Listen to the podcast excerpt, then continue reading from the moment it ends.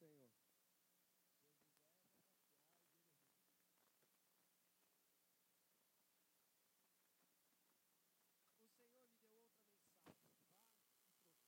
Dias Israel era santo para o Senhor. Era como os primeiros frutos de sua Todos que faziam mal a seu povo eram declarados culpados, e sobre ele vinha calamidade. Eu, Senhor, falei. Ouçam a palavra do Senhor, descendentes de Jacó e todas as famílias de Israel. Assim diz o Senhor: Que defeitos seus antepassados encontraram em mim para que se afastassem tanto? Foram atrás de ídolos inúteis, e eles próprios se tornaram inúteis.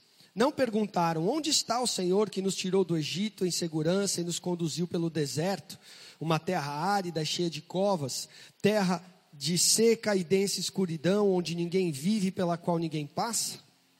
E quando eu os trouxe para uma terra fértil, para desfrutar sua fartura e as coisas boas que ela produzia, vocês contaminaram minha terra e corromperam a herança que eu lhes tinha dado. Os sacerdotes não perguntaram: onde está o Senhor? Os que ensinavam minha lei não me deram atenção. Os governantes se voltaram contra mim. Os profetas falaram em nome de Baal e foram atrás de ídolos inúteis. Portanto, apresentarei minha acusação contra o Senhor, diz contra vocês, diz o Senhor. Também apresentarei acusações contra seus descendentes. Vão para a terra de Chipre, no oeste, e vejam, Vão para a terra de Quedar, no leste, e prestem atenção. Alguém já ouviu falar algo parecido? Alguma vez uma nação trocou seus deuses por outros, mesmo que não sejam deuses de verdade? Meu povo, no entanto, trocou seu Deus glorioso por ídolos inúteis. Os céus se espantam diante disso, ficam horrorizados e abalados, diz o Senhor Pois o meu povo cometeu duas maldades: abandonaram a mim, fonte de água viva, e cavaram para si cisternas rachadas que não podem reter água. Até aqui. Ah, Paizinho, fala com a gente, como nós já oramos, e ministra a tua vontade e teu conselho a nós. Queridos, aqui a gente tem um profeta, Jeremias, trazendo a mensagem contra o povo de Israel, que era o povo de Deus, antes do anúncio ou antes do exílio anunciado por Deus para a Babilônia.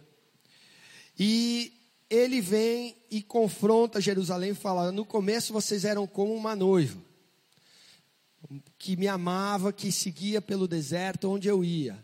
Mas o tempo passou e vocês se esqueceram da libertação que eu fiz. Levei vocês além do deserto para uma terra boa. Vocês se satisfizeram e contaminaram porque me abandonaram, abandonaram minhas leis e começaram a fazer ídolos para si mesmos e colocar no meu lugar. E aí ele fala então essa mensagem. Por conta disso, vocês vão sofrer novamente uma escravidão, vão ser desarraigados da terra, vão para o exílio. E a, a, o versículo que chama a atenção é, versículo 13: Pois o meu povo cometeu duas maldades, que além de ser maldade, outras versões falam pecado, é uma insanidade, é uma loucura. Abandonaram a mim, a fonte de água viva, e cavaram para si cisternas rachadas. Se a gente pensar hoje, né, aqui em São Paulo é tranquilo, a gente teve seca alguns, alguns tempos aí, o racionamento já foi desconfortável. Se a gente olhar para o Nordeste, a gente sabe que o pessoal represa água de chuva, faz de tudo para conservar, porque é precioso, e se não tiver água, dança. E na época de Israel, no deserto, então, imagina você sem água no deserto. Mas a loucura é essa: achar que a gente pode trocar uma fonte eterna de água, de vida, de bênção, por algo feito, um sistema, um mecanismo, uma mentalidade, por nós mesmos, que, que é um poço e no fim das contas é rachado, que não vai nem segurar a água, que vai, não vai impedir que seja contaminada e vai é, vazar, né? Nós vamos passar necessidade. O que o que a gente percebe aqui é que essa denúncia ela foi contra o povo de Deus, aqueles que foram chamados para andar com Deus, transmitir as leis de Deus, as obras de Deus, o caráter de Deus. E acabaram falhando, como a gente sabe. Entretanto, a denúncia diz que era para aquele povo e seus descendentes. Quem são os descendentes, o povo de Deus hoje? Quem? Nós. Isso mesmo. Plural de nós. Brincadeira, somos nós. O povo de Deus, a igreja. E o que acontece é que a igreja também perdeu esse senso, essa expectativa do que Deus fez, do resgate, da aliança, e ele usa o, a analogia também da noiva. No final do capítulo ele fala: por um acaso uma noiva se esquece das suas joias ou do seu anel de noivado ou da sua roupa de se preparar? Alguma noiva acha que esquece disso? Entretanto, a Bíblia fala: o meu povo se esquece de mim, se esquece do meu amor, de quem eu sou. A igreja se tornou muito parecida com o mundo. Perdeu a sua voz profética, perdeu a mensagem que Deus confia a ela, de transmitir esse amor redentor, esse amor resgatador, esse amor transformador, libertador, que só Deus pode nos dar. O Tozer, que é um teólogo, um pastor, que viveu um pouquinho antes da gente, fala que o evangelho ficou superficial. Fala que todo mundo só está preocupado em conforto e bênção. Perdeu, né? A profundidade, o relacionamento. Diz que as pessoas só querem dar ele chama de mordidelas na palavra de Deus. Você só dá uma bicadinha, porque não quer se aprofundar, se alimentar. As pessoas ficam procurando preceitos, regras, rituais, para quê? Para conquistar, conseguir a benção. Para ficar não mais no deserto, mas na terra prometida. É isso que a gente só ouve. E essa é a denúncia que Deus faz para o seu povo. A gente não pode ser assim. Nós vivemos numa era da infantilidade. Jovens que não querem mais sair da casa dos pais, ficam lá até 40 anos, para não falar 26, jogando videogame, vivendo no hotel, não querem compromisso, não querem relacionamento, né? Não sei quantos de vocês é, viram, essa semana passou uma reportagem no jornal falando dos pais americanos sendo processados por serem superprotetores. Artistas de Hollywood, pessoas famosas estavam falsificando documentos para que os filhos não precisassem fazer vestibular, já fossem aprovados nas melhores faculdades, conseguissem os melhores empregos, ou seja, para que os filhos não precisassem passar por um vestibular. Afinal, que coisa cruel é um vestibular né? super protetores. A gente vive numa época em que a gente quer que todo mundo me sirva, sirva a mim. A gente não quer crescer. Recentemente a gente tem aqui também anunciado nos jornais filas quilométricas para o show da Sandy Júnior. Que beleza! Eu cresci agora, sou mulher. Até agora ela não cresceu e quem vai não cresce, né? Cara, essa é a mentalidade desse mundo, tá? Todo mundo, enquanto você é infantil, você espera que tudo te sirva, que tudo seja orientado, organizado, arrumado para te servir. E o povo de Deus está sendo igual. Só que é o pior, ao invés de você achar que o mundo, porque tem uns que falam, não, o ímpio vai servir o justo, a gente vai ser cabeça e não cauda. deturpando o evangelho, porque a Bíblia fala que o filho do homem veio para servir e não ser servido. A gente faz isso com Deus, a gente acha que Deus está aí para servir. A gente acha que Deus está aí para me abençoar, que Ele está comprometido com a minha felicidade. Queridos, Ele está, só que o conceito de felicidade, de bênção, que Deus tem é diferente. A Bíblia fala que o Senhor Jesus viu na cruz o resultado do seu sacrifício e se alegrou. Mas ele passou para cruz, pela cruz, antes de receber a coroa. A gente quer sair. É uma era onde o ego é idolatrado. O, é um resultado da vida pós-moderna que a gente vive. O próprio profeta Jeremias, no capítulo 5, versículo 21, mais para frente, ele vai falar: O meu povo olha e não vê, ouve e não escuta. Se tornou como os próprios ídolos que eles fabricam para si mesmos. Ficam clamando a mim quando tem dificuldade, porque ninguém quer passar por dor, sofrimento, por luta. Que os seus deuses agora o socorram, o Senhor fala. Você já imaginou se você dependesse dos seus deuses para te socorrer? Da sua cisterna rachada, do seu poço quebrado para que você tivesse água para viver? Graças a Deus que Deus manda a salvação, a solução, a redenção em Jesus. Mas Ele nos chama para arrazoar. Essa é a acusação que Deus faz contra o seu povo. E o coração do homem é o mesmo, queridos.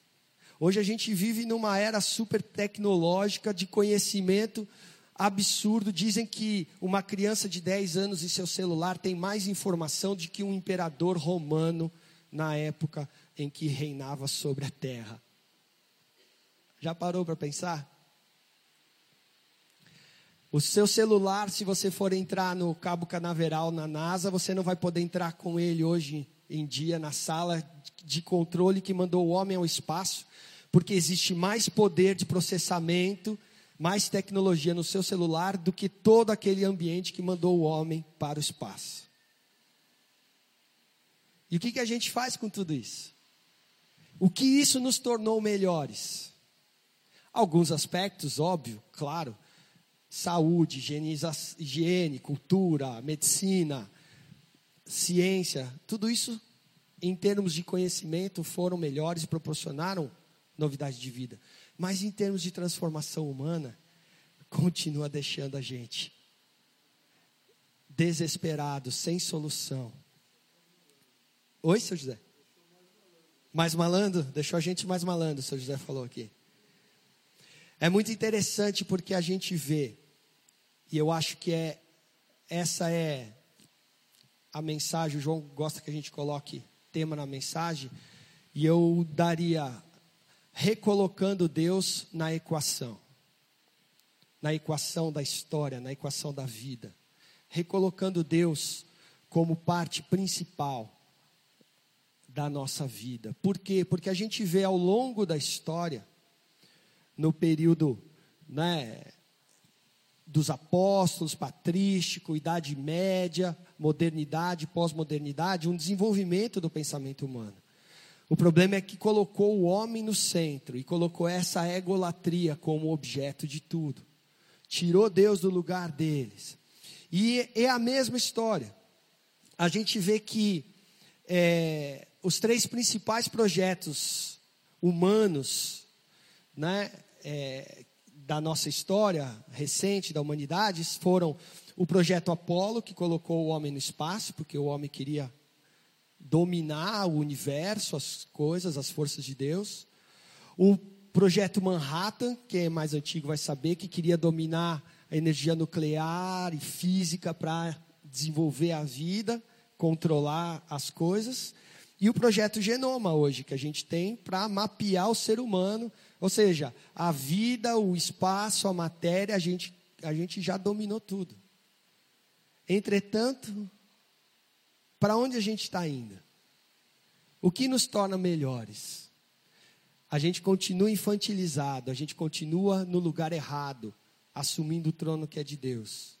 Prova disso que a gente não melhorou, né? Vocês devem pais devem estar de cabelo em pé com essa história da, do momo das crianças, né? A boneca que aparece no meio de um desenho do nada e incentiva suicídio, incentiva uma série de coisas. Da onde vem isso, cara? Da maldade do coração humano, da ausência de Deus no coração humano, da do descontrole de colocar o homem no lugar em que ele não deve. E a igreja na história foi chamada para ter uma voz, uma mensagem. Esses projetos que eu falei consumiram bilhões de dólares, dinheiro, tempo, e o resultado não nos torna parecidos com Deus. Só existe um Senhor. O eu não sei se é o Tozer ou quem é que fala que a voz profética da igreja é Jesus é Senhor ou juiz. Jesus será Senhor ou juiz. Você escolhe. Não existe outra alternativa, porque Ele é Deus, porque Ele é Senhor. Ou você anda debaixo do senhorio dele, ou então você enfrentará o juízo de abrigar para si as trevas, de fazer ídolos, de abandonar, de virar as costas para Deus. Ao longo da história, a teologia da igreja foi sendo construída para responder questionamentos da época. Então, lá nos pais apostólicos, a, a dúvida era: uh, existe a trindade? Como ela funciona? Aí, Jesus, é Deus ou não é? Essas eram as respostas que a igreja precisava preencher. Depois, um pouquinho para frente, a salvação tem iniciativa no homem ou é algo que vem de Deus?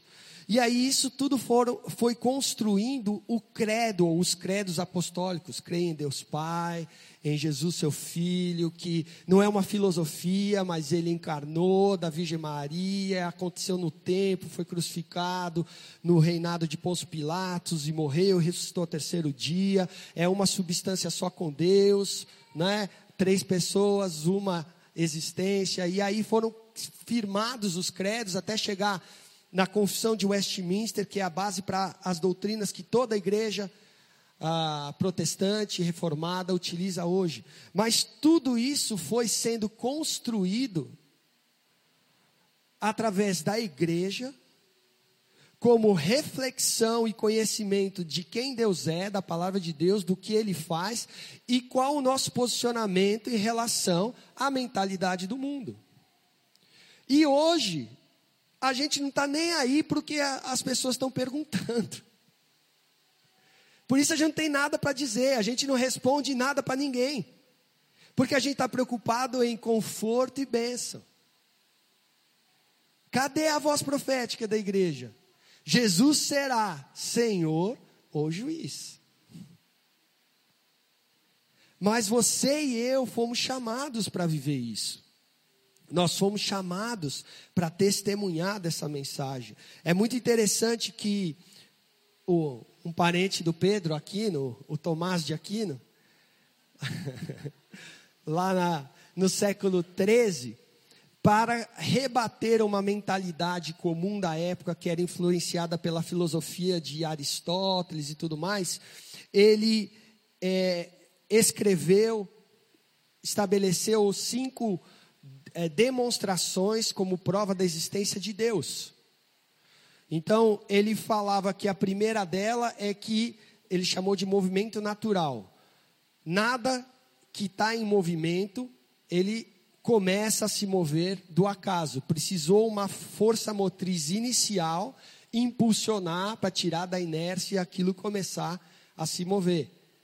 E essa força tem que estar fora disso, fora do tempo, do espaço, da matéria, para poder criar e impulsionar tudo. Isso ele fez só analisando a criação, a natureza como algo que contém traços do seu Criador. Aí depois ele deu uma outra explicação que ele chama de causalidade. Tudo tem uma causa. Você está aqui sentado hoje porque você saiu da sua casa, veio aqui para adorar a Deus e quis encontrar. E se você for retornando à causa, você vai ter uma causa original que é Deus nos criou. Depois ele desenvolveu um negócio que chama argumento teleológico, que fala o fim, o propósito. Ou seja, Deus criou tudo para um propósito. Nada acontece por acaso na natureza. Uma outra coisa que ele observou a criação e falou é que existe uma distinção entre aquilo que é necessário e aquilo que é contingente ou que acontece por acaso. Ou seja, se você eliminar as coisas que são necessárias à vida, a única pessoa que é autoexistente, suficiente, que poderia existir e que é imprescindível para que todas as outras existam, é Deus. E a quinta que eu quero dar mais ênfase aqui, ele fala que nós somos capazes de perceber graduações de perfeição. Ou seja, a gente consegue perceber nível de verdade, de virtude, de bondade, de nobreza. E se a gente consegue faz, fazer distinção entre mais ou menos, entre maior ou menor, melhor ou pior, é porque existe um padrão absoluto. E esse padrão absoluto é só Deus. E se ele não tiver na equação, a gente está perdido em outros padrões. E é isso que prova. Por quê? Porque a gente olha ao redor e a gente só vê o quê? Ódio, inveja, egoísmo, guerra, destruição, exploração, domínio. Porque o conhecimento todo não nos faz melhores. É só em conexão com a fonte, e esse é o problema. Se eu interrompo a conexão de um rio com a sua fonte pura e limpa, o que, que vai acontecer com esse rio? vai ficar poluído, corrompido até morrer. E esse é o problema do orgulho humano. A gente acha que a gente pode ter todo o conhecimento, que a gente pode brincar de saber tudo igual Deus e continuar bom. O problema é que nós, longe da fonte, perdemos a noção do que é verdadeiro, do que é reto, do que é puro, do que é bom. Por isso que a gente precisa estar reconectado com Deus, para ter a verdadeira vida. Não tem vida sem Deus. Não dá. Se você tirar uma cenoura da terra, do ambiente onde ela deveria estar, onde ela está conectada, ela vai apodrecer, murchar e morrer. Se você cortar uma maçã ela vai oxidar, ela vai também perder as suas características e vai apodrecer. Por isso que nós não podemos ter o relacionamento cortado com Deus. Mas a gente fica buscando fontes alternativas, poços. A gente cava e cava e cava e cava e não tem a resposta, não tem a cura. Por quê? porque somente ligado à fonte é que a gente vai receber a vida. E é por isso que em Zacarias, é muito interessante, abre a sua Bíblia lá.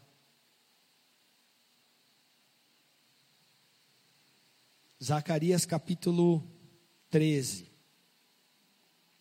versículo 1.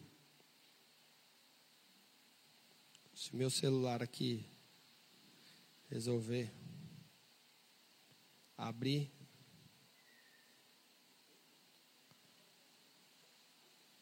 Ah, agora sim. Zacarias é o penúltimo livro do Antigo Testamento, capítulo 13.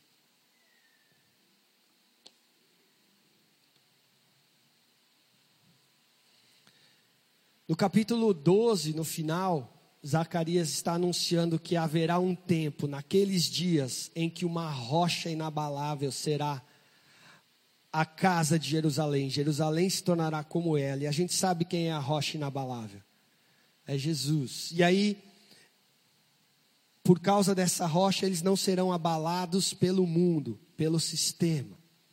E aí, no capítulo 13, então, ele, versículo 1, ele fala: Naquele dia no dia dessa rocha, que é a continuidade do capítulo 12.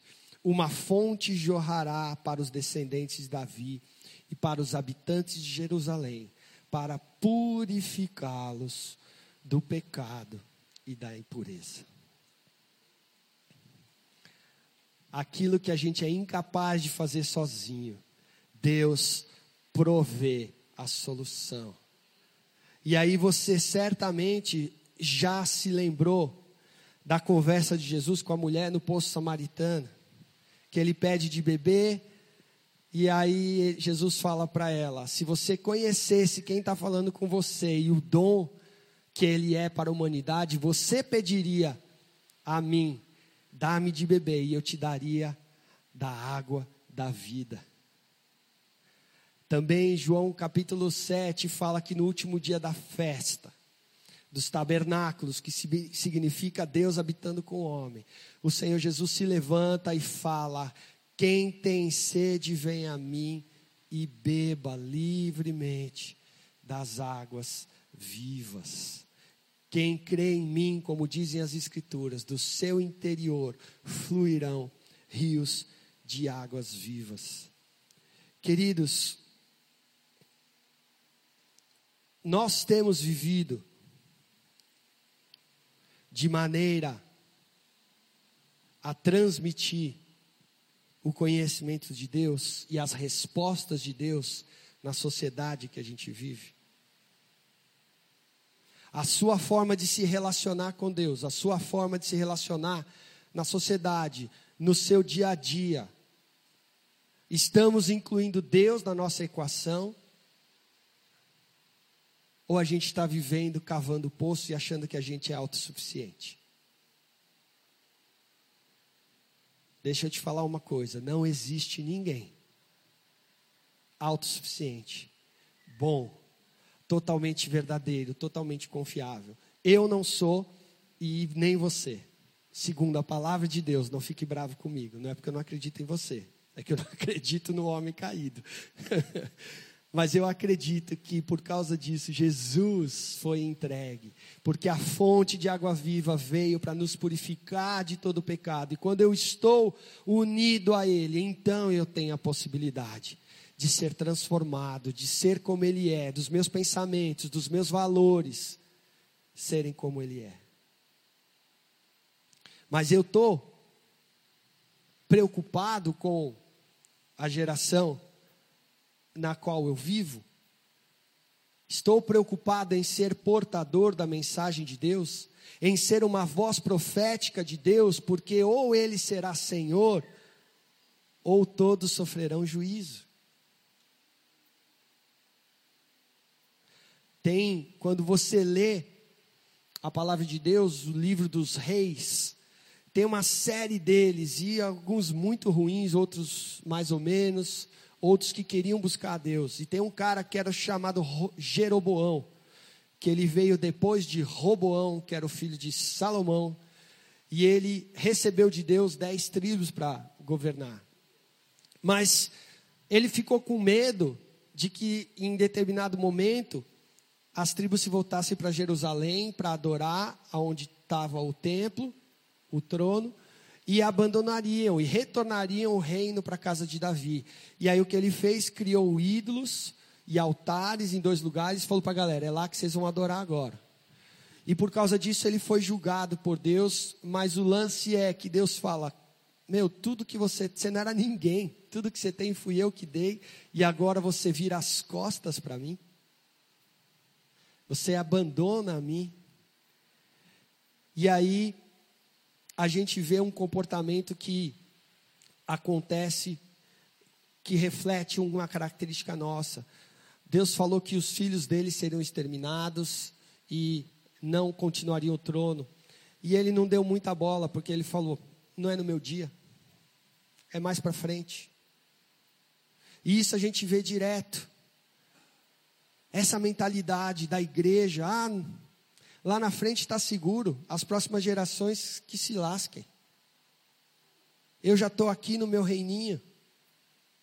Tudo bem. Tudo bem, não, queridos. O Senhor denuncia como pecado, como idolatria, como esse comportamento sendo você cortado da fonte. Se você vive para si mesmo, você não entendeu que Deus é soberano, que só tem um rei, só tem um Senhor, E ele é Jesus Cristo. Como estamos vivendo? O muito louco é que eu citei essas coisas de Tomás de Aquino e ele fez essas conclusões a partir da revelação natural, que é a natureza do Criador. Mas a Bíblia fala que nós temos acesso à revelação especial, que é Jesus Cristo, o Deus encarnado. E por causa do sacrifício dele recebemos o Espírito e temos comunhão com ele. Quanto mais você é capaz de explicar a quem pergunta a razão da sua fé, por que, que você é cristão, por que, que você adora a Deus? Por que, que você vem à igreja? Por que, que você não aceita a mentalidade do mundo? Por que, que você não aceita roubar, matar, destruir, sonegar, adulterar, mentir, seja lá o que você quiser? Apesar de eventualmente a gente fazer isso e precisar da graça de Deus, do perdão de Deus. Queridos, o grande lance é Deus faz parte da sua vida, da sua equação?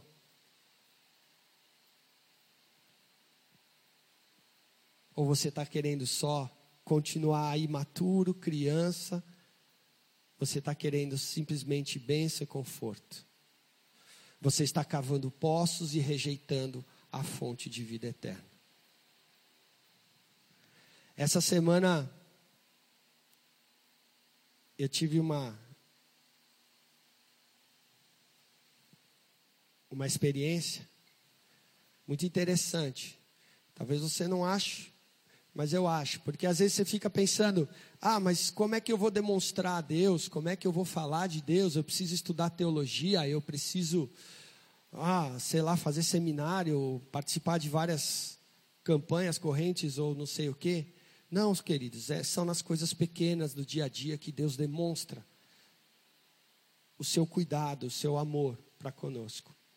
Eu vou fazer 50 anos esse mês. É. E. Hã? Aí sim é. E aí o, o eu tinha um, um desejo, uma vontade. Eu gosto muito de música, sempre gostei de Beatles, John Lennon e Paul McCartney.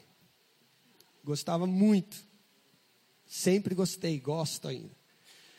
E todas as vezes que teve show do Paul McCartney aqui, eu não tive condição de assistir por alguma razão, seja financeira, seja tempo, ou não dava certo o trabalho. Mas eu tinha esse desejo ardente. E na terça-feira eu vim para cá, que tinha reunião de oração. E na volta, quando a gente saiu, eu e o João, a gente estava de moto, passamos na frente do estádio Allianz, estava tendo o show do Paul McCartney. E eu tentei ouvir, falei com ele, falei, não dá para ouvir nada, nem um pedacinho da música. E eu só pensei no meu coração, Deus, será que algum dia eu vou assistir um show desse? Eu ia gostar. No outro dia eu estava fazendo minhas coisas, seminário, recebo uma mensagem do João, fala, pai, imprime um negócio para mim. E eu falei, caramba, você trabalha numa agência de publicidade, não tem impressora aí não, moleque? Não, não, eu, não dá, faz aí para mim. Eu falei, tá bom. Aí na correria, quando eu abro o que era para imprimir, era o ingresso do show do Paul McCartney. E na quarta-feira eu pude assistir com muita alegria no coração, não só porque eu estava vendo algo que eu gostava, mas porque eu estava recebendo um presente de Deus, através do meu filho, através da família, mas porque Deus se preocupa. Eu não fiz uma oração aqui na reunião de oração. Eu simplesmente falei com Deus, pensando, Deus, será que um dia vai acontecer? Será que o Senhor vai permitir que eu faça, que eu tenha? Não foi nenhuma oração, foi um pensamento breve. Mas Deus cuida de nós. Ele participa das nossas vidas se a gente confiar nele. Poderia ter dado mil jeitos, ou talvez construído poços, talvez, talvez eu pudesse ter assistido esse show antes. Mas com certeza, recebendo de Deus, Foi muito melhor. Eu queria chamar a Hannah aqui também, que essa semana teve uma experiência de incluir Deus na equação também. Amém.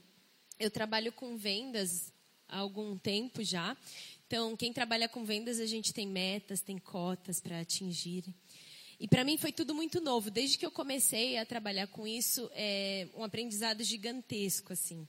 Então, novas habilidades, novos talentos eu vim aprendendo. E a cada desafio foi, foi sendo assim. Então, eu, eu acredito que quando a gente trabalha com vendas, se alguém tem essa experiência, chega um momento que você acaba é, criando as suas expectativas naquilo que você vê, no seu planejamento, na, no pipeline, né, naquilo que você consegue é, administrar, e enfim. E assim foi até esse mês.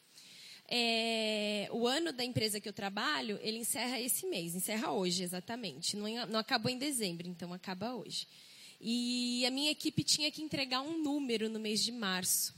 Um número assim que, quando eu prometi esse número para a empresa, eu prometi baseado em projetos. Então, tinha lá todos os projetos, os planos, baseado naquilo que eu aprendi, nos desafios, em todo esse período, nas habilidades que Deus tinha é, me ensinado nesse processo, e pronto, estava lá. Então, aquela correria, o time todo se envolvendo e a gente cheio de expectativas para fechar esses negócios e o número lá e uma semana antes de encerrar essa semana, o meu chefe já mandando mensagem, cobrando, e eu não, pode deixar, vai dar tudo certo. Dois dias antes da gente entregar o número, os dois maiores projetos que a gente teve, a gente recebeu negativa do cliente, os dois maiores, que era metade do número para entregar no mês. Na hora que eu olhei para a planilha, e a Andressa está de prova, porque a gente ficava atualizando a planilha o tempo todo. Eu não sei onde está a Andressa, mas. Ok? A gente ficava, Andressa, vamos atualizar. E aí? E aí? E aí? Quão, quão longe a gente está do número e tal? E aí, esses dois maiores projetos, nada. Eu lembro que eu encostei na minha cadeira, fechei meu olho, me joguei para trás. E eu lembro que estavam tumultuadas, as pessoas vindo na mesa e a empresa toda muito muito é, empolgada, né? Porque era o final do ano para todo mundo. Eu lembro que eu encostei na minha cabeça, fechei o olho, falei: Deus, realmente não é por mim, não tenho o que fazer. Dois dias antes de entregar o número, eu preciso do Senhor. Eu preciso do Senhor. E Deus é muito bom. Deus é muito bom, porque a gente, todo mundo começou a se envolver, a gente começou a fazer algumas ligações, era metade do número, e o número era alto. Metade do número. Em dois dias, em dois dias, eu lembro que a Andressa várias vezes, Hanna chegou um pedido, Hanna chegou um pedido, Hanna chegou um pedido. E aí uma pessoa que a gente ligava, entrava outro pedido, entrava outro pedido, pedidos pequenos, menores, mas muitos, muitas coisas que a gente nunca tinha vivido antes. Em dois dias para fechar o número. Quando a gente fechou o número, no dia a gente conseguiu entregar tudo aquilo que tinha que entregar, o número completo e ainda com alguns, alguns é, milhares a mais, assim, só para dizer né, que ultrapassou o número prometido. E ali a gente pôde ver a bondade de Deus. Não porque é, a gente pode confiar nos planos, é trabalho, né? A gente, né, Deus nos capacita para aquilo mas até nesses pequenos detalhes da nossa vida, onde a gente acaba fazendo planos, que nem o Rô falou, a gente vai construindo os nossos poços. Para quê? Para quê? A gente tem que permitir que Deus seja Deus e ali eu vi Deus mostrando, Hannah, eu sou o seu Deus. Não é, é baseado naquilo que você consegue ver ou planejar, mas em quem eu sou para você. E eu cuido de você até nisso naquilo que você achou que você pudesse fazer, mas sou eu quem cuido de você. Então, assim, eu estou chorando de emoção porque a bondade de Deus, gente. Glória a Deus, glória a Deus. E a gente conseguiu entregar o número e todo mundo festejou, todo mundo muito alegre. E eu lembro que eu cheguei para a diretora financeira e falei: olha aqueles dois projetos não entraram. Ela, e agora, Hannah? Eu falei, não, mas os nossos milagres já chegaram. E a gente conseguiu fechar o número. Ela ficou olhando assim. Falei, não, Deus é bom e a gente conseguiu fechar o número. Para ela pode não parecer profissional, mas ela precisava saber que Deus é Deus. Amém?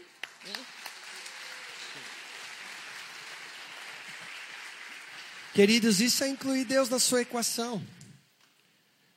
A gente faz projetos, faz plano, mas aonde está Deus nisso?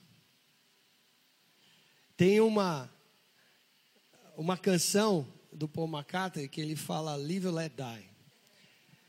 E é muito interessante porque ele começa que quando você era jovem a sua a sua fala era, ó, viva e deixe viver, que a vida acontece em todo lugar. Mas aí as circunstâncias do mundo que você vive te fazem desistir. Então, que vive e deixa morrer agora, que se dane. E essa é a postura de muita gente. Mas Deus quer que a gente tenha a mesma mensagem. Deus é Deus de vida. A resposta está com a gente. E, e muito interessante que nessa canção, o João tinha um amigo do trabalho que foi no dia anterior. E quando ele canta essa canção nos shows, ele explode um monte de coisa, mas no dia anterior não teve fogos de artifício. Mas no dia que eu fui, o negócio rachou de explodir, de efeito. Porque Deus quer colocar até fogos de artifício na sua vida, querido, para mostrar que é Ele que cuida. É Ele que cuida. Mas e aí? E a sua disponibilidade de colocar Deus na equação? O homem fica tentando projetos milionários, bilionários, cavando poços e tentando sistemas que são, no fim das contas, poços furados. Mas ele tem a vida eterna. João 7, 37 e 38. Ele tem as fontes de água viva. Jesus falou: Quem tem sede, vem a mim e beba. Se você crê em mim, como dizem as Escrituras, do seu interior fluirão rios de água viva. Deus é o mesmo, cara. Para você, para mim, para Hannah, para todos nós. Mas a sua expectativa é incluir Deus na, na equação? É deixar Ele participar? Você tem uma mensagem e uma resposta para a sociedade hoje.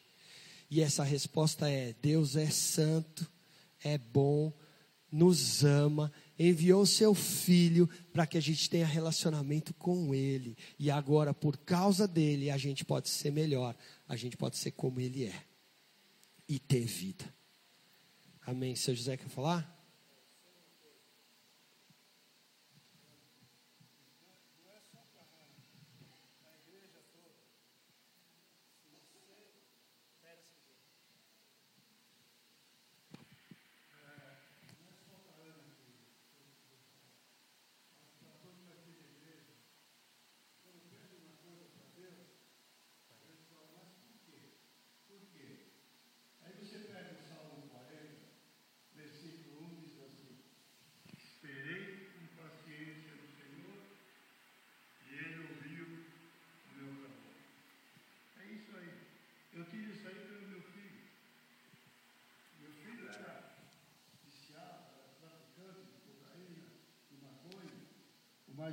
Fazer 61 anos agora em, julho. Né? Eu não estou tão velho assim. É. É. Então, a gente, quando a esposa está viva, a gente fala assim, vamos confiar em Deus. Eu não era evangélico. Eu era cristão dele. Domingo na missa e segunda no terreno. Né? Cristão, cristão católico assim. Domingo vai na missa, durante a semana vai no terreno. Né? E é isso aí. Então é, esperei com paciência no Senhor e Ele ouviu o meu clamor. Amém, queridos. Eu acho que chegou a hora da nossa igreja, da nossa geração, ser aqueles que levam ao mundo a mensagem, a solução. O que é ter água viva que Jesus veio para dar para a gente. Chega de ficar imaturo, chega de achar que tudo está para nos servir. Che- chega de achar que você é mais um na multidão. Não, você não é. Você é a voz de Deus para os dias de hoje. Você tem a mensagem, você tem a resposta. Mais do que isso, você tem o relacionamento. Você pode apontar o caminho e mostrar Aonde está a fonte? Não está em nós, está nele, Jesus Cristo. Ele será Senhor ou juiz, mas Ele é um bom Senhor e o perfeito juiz. Se entregou para que não fôssemos condenados. Queria que você ficasse de pé.